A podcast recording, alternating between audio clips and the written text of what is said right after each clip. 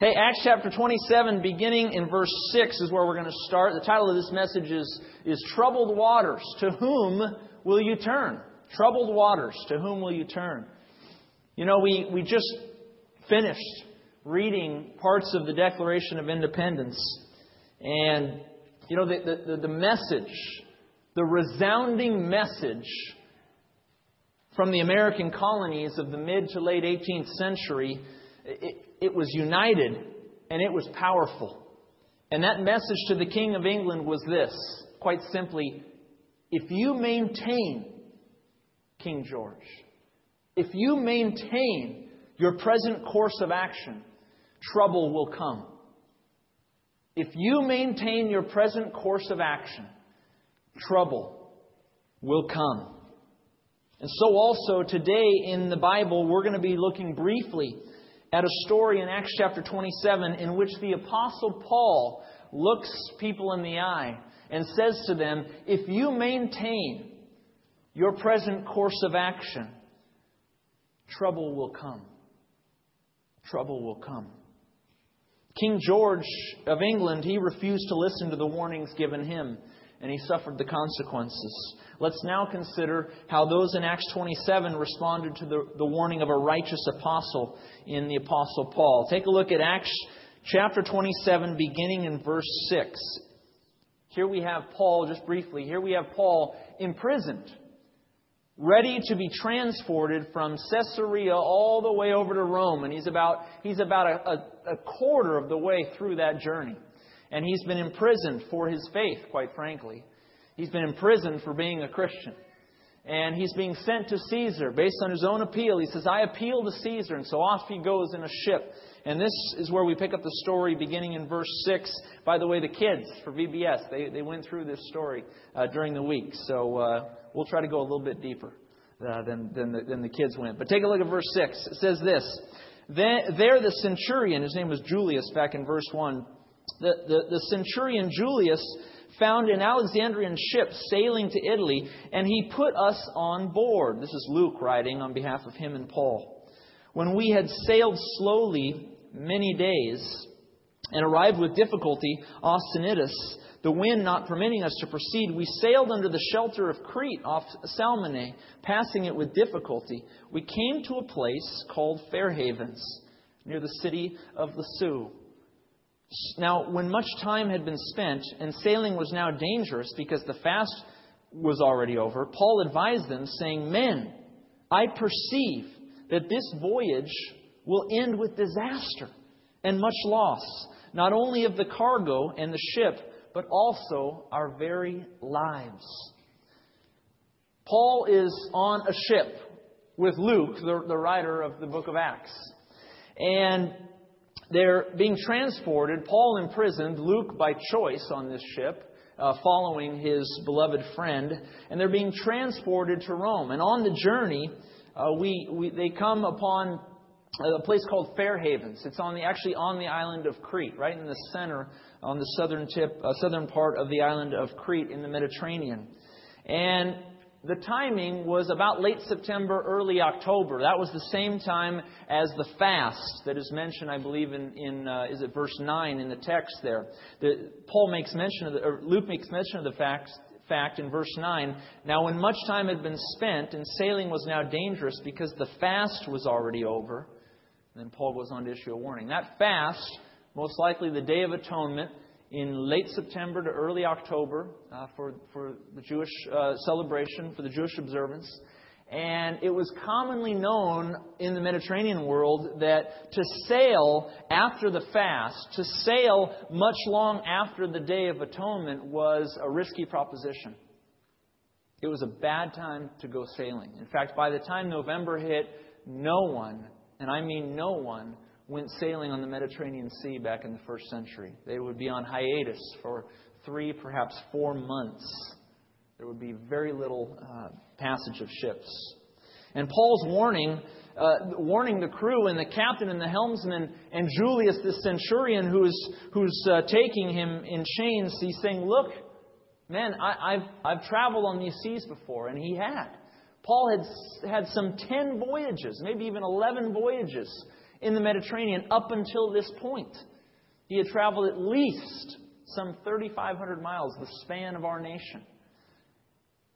He knew of the danger that lie ahead. And of course, the, the, the helmsman knew, the, the, the owner of the, the captain of the ship knew, the centurion knew. It's not like they were new to, uh, or novices to sailing on the open waters of the Mediterranean. They knew what lie ahead.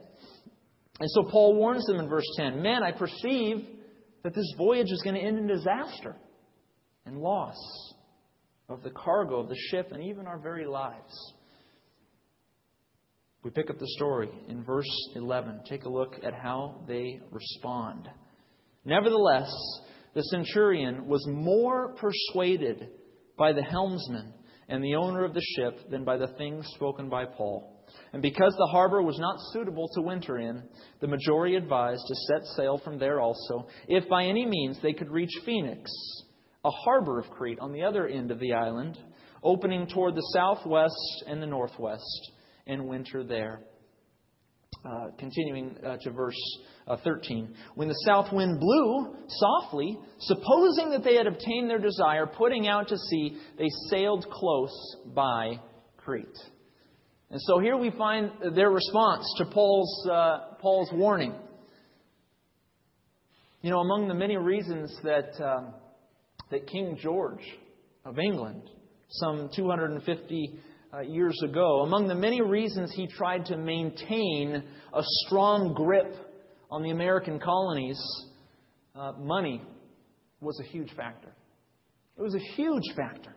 England and Great Britain, they, they greatly benefited from trade with the colonies. They were bringing from the Americas new goods and, and, and new foods and new opportunity with them each and every time they traded with their partners in the American, in the American lands. Of course, new lands also meant new taxes. And we've always heard the, the adage that no taxation without representation, which was the cry of the patriots of that day.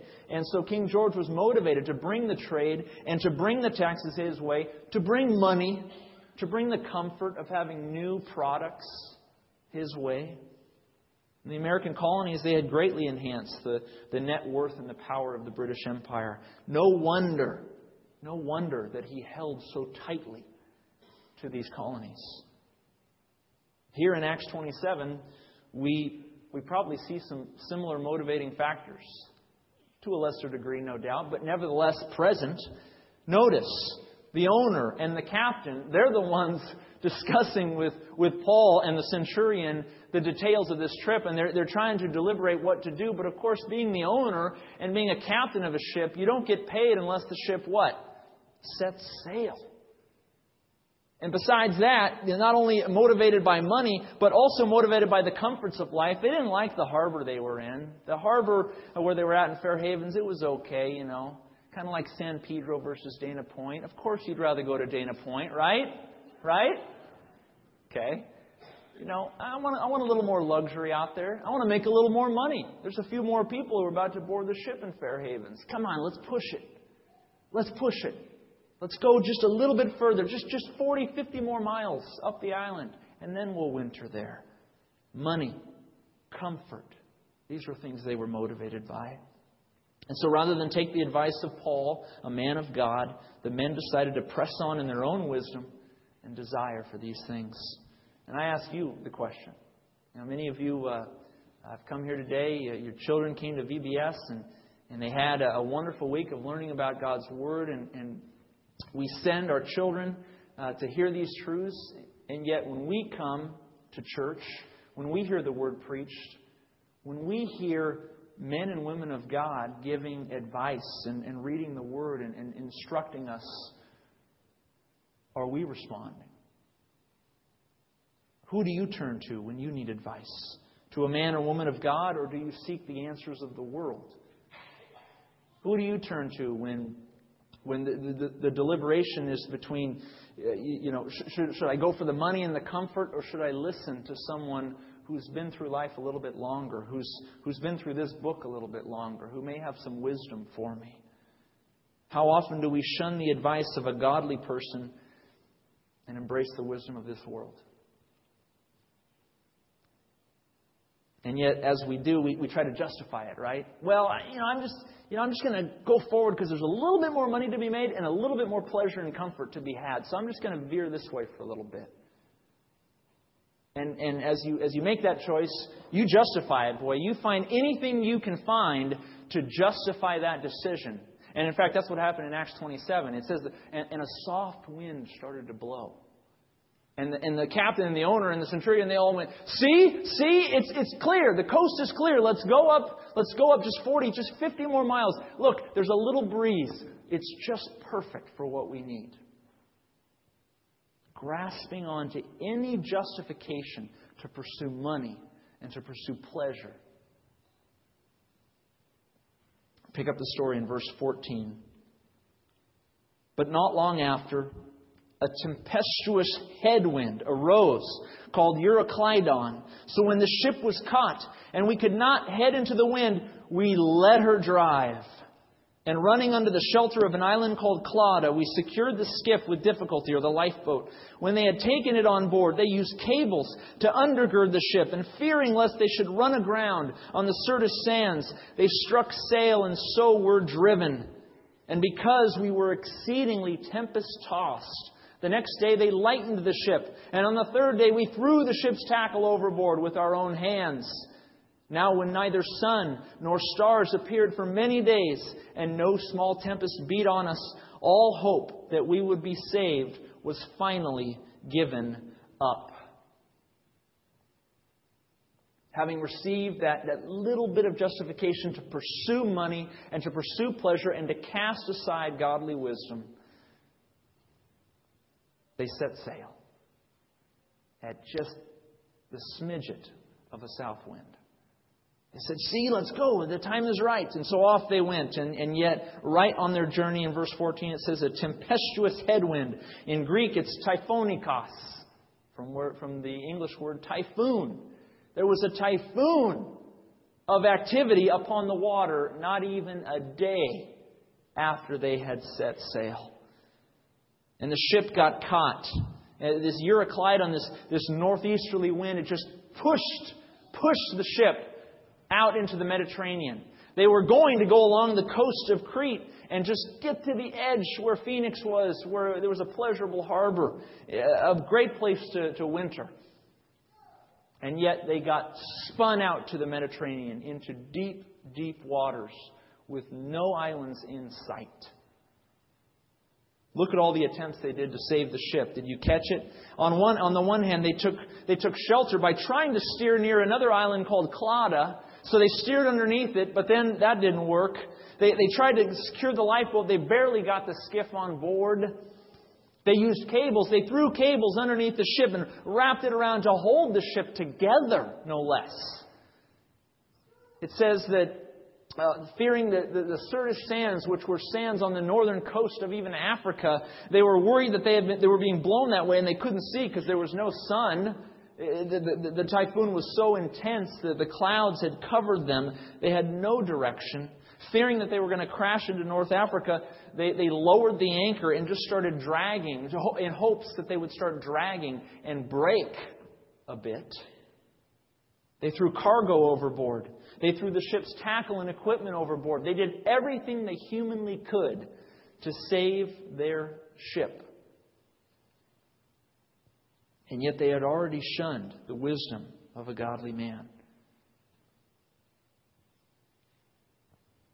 There were some 300 men on board that ship, Luke recounts, and now they were all scrambling to save their lives. And unfortunately so because they could have just remained in Fair Havens, Crete. But in the midst of the chaos, the very man who they had once shunned stood up to speak. And notice what Paul says. He stands up, and in the midst of, after a few days of this torrential storm and downpour, Paul stands up, and and it goes on to say this, verse 21. But after long absence from food, Paul stood in the midst of them, and he said, Men, you should have listened to me and not have sailed from Crete and incurred this disaster and loss. And now I urge you to take heart, for there will be no loss of life among you, but only of the ship. For there stood by me this night an angel of the, of the God to whom I belong and whom I serve, saying, Do not be afraid, Paul. You must be brought before Caesar. And indeed, God has granted you all those who set sail with you. Therefore, take heart, men, for I believe God that it will be just as it was told me. Now, despite its translation in verse 21, uh, Paul is not saying, See, I told you so. Okay? That's not what he's saying. Someone who says, See, I told you so, ha ha ha. Someone who's saying that is usually someone who's in a position of strength. And Paul, being in chains and being himself in the midst of the storm, threatening his own life, is not exactly in a position of strength. He is compromised just like the rest of the crew. So instead, when we read verse 21, when Paul goes on to say, Men, you should have listened to me and you should have not sailed from Crete and incurred this disaster and loss. In effect, what Paul's saying is, hey, look, don't you remember? It was me. It was I who said, if you continue in this present course, there will be trouble. Of course, they had remembered that it was Paul who had said that. And verse 21, in effect, is Paul's attempt to gain the credibility he needed to now give these men another dose of godly wisdom. I think of the Greenwoods, you know, they mentioned in their testimony how they are establishing credibility with the people of Ecuador. They've, they're working, eh, serving in the cafe. Dr. Greenwood is ministering to the people through medicine. They're not just going down there with a Bible and saying, hey, uh, we're the Americans, we know all about this, and uh, let us teach you the Word. No, they're not doing that. They're doing it the way the Bible teaches us to do it, and that is gain credibility. Start loving the people. Start ministering to them. Start praying for them. Don't just open up the Bible and try to preach to someone and expect them to change their hearts. I mean, that would just be foolish. And myself as a pastor, I need to remind myself about that every day. You know, much of my job is to preach and to teach. And yet, if I don't maintain relationship with the people, all my words are in vain. If, if I have no credibility, then anything that I'm preaching is uh, understandably going to fall on deaf ears, save what the Holy Spirit can do, even through a, a sinner's words. Paul was establishing credibility. He's saying, Look, man, do you remember? I was the one who warned you. And they say, Yes, yes, we know, we remember. And Paul says, Look, look, now listen to me. I was right here, but now listen this time. And he gives words of hope. He says, Take heart. There will not be loss of life, only of the ship. For I saw an angel the other night. And this angel came to me and said, Do not be afraid, Paul. You must be brought before Caesar, and indeed God has granted you all those who sail with you. The apostle forever a messenger of God, conveyed words of hope given to him by the angel. The ship would indeed sink, but their lives would be saved. And, and notice, did you, did you notice carefully verse 24? Look what it says.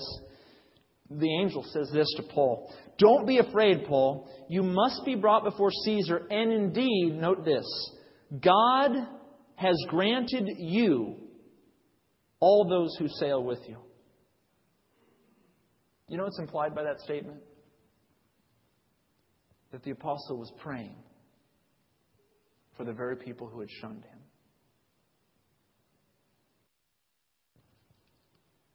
God has granted you, Paul, all those who sail with you.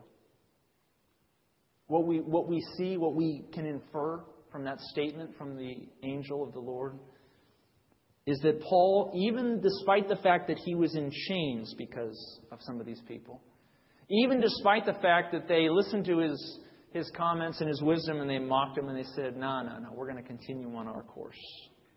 Despite all of that, Paul got on his knees and prayed for these people. He asked God to bless them. He asked God to watch over them. He asked God to deliver them from their troubles.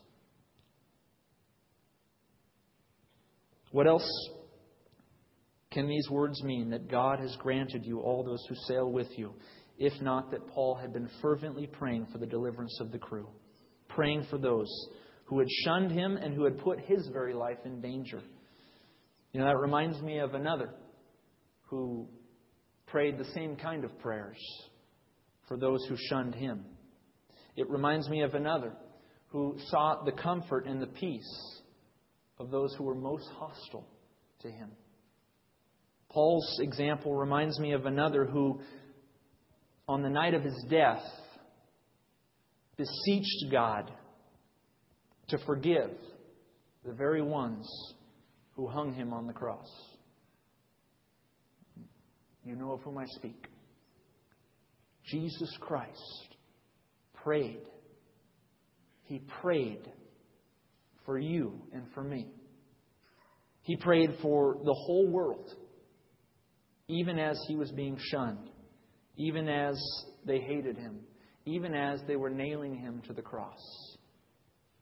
And the famous words we read in the Gospels, Jesus said, some of his final breath, he said, Father, forgive them, for they do not know what they're doing. Are you in troubled waters? To whom will you turn? We should know that with trouble comes hope and redemption. And for Jesus, dying on the cross for our sins, in his last thought, his last mind was, Lord, forgive those, even those who are putting me on this cross. Even in the midst of his troubles, he was asking for hope and for redemption. And friends, that's why we put on VBS this week. That's why your kids and your grandchildren came here this week. Because we were telling them day after day after day that despite the troubles of life, despite the heartaches, despite the suffering, despite the broken families, despite the difficult financial times, despite all of these things, that despite chaos in the world and even in our nation to an extent, despite all these things, in the midst of trouble, there is hope and there is redemption. And it is found not in worldly leaders, it's found not in money, it's found not in pleasure or in comforts. It's only found in God's Son, Jesus Christ. If you believe in Jesus Christ as your Savior, you will be saved. And I urge you this morning to do that if you've never done that before. Ask Jesus Christ to be your Savior, and He will give you everlasting life. Remember, friends, in the midst of trouble comes opportunity for hope and redemption. In the midst of our forefathers' struggle against a tyrant came the birth of a great nation. In the despair of a violent storm and probable death, by God's grace, the lives of Paul and the crew were spared in Acts 27. And in the darkness on Calvary, some 2,000 years ago, as God's Son died on the cross, three days later, he rose again from the grave.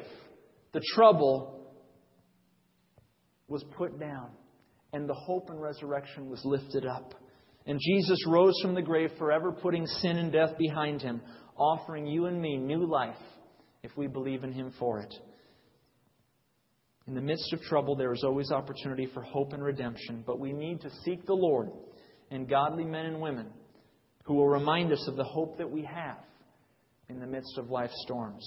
Friends, if you're going through any storm of life today, and I have no doubt many of you are, I encourage you, stick around today. That's what this community is all about.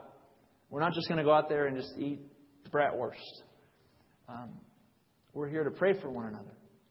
We're here to love each other. We're here to, to listen to each other's struggles and each other's joys. And if you're new here today for the first time, I invite you. You're, you're very welcome to be a part of this church, to be a part of also Church on the Solid Rock, our friends here today. You are very welcome here. We want to help guide you through life's storms as the Lord has guided us. Let's pray, shall we? Heavenly Father, we thank you for this morning. We thank you for your word. We thank you for a simple story of trouble and of hope and redemption. We see that, Lord, in our nation's history. We see that time and time again in your word. Most importantly, Lord, we see that in your Son, Jesus Christ, who, in the midst of his trouble, prayed for us, prayed for our forgiveness, no less, and has invited us to believe in him that we might live with you forever. We cling to that promise, Lord. We let go of the things of this life and we cling to the promise of eternal life, which is given to us by faith in Jesus Christ. In His name we pray these things. Amen.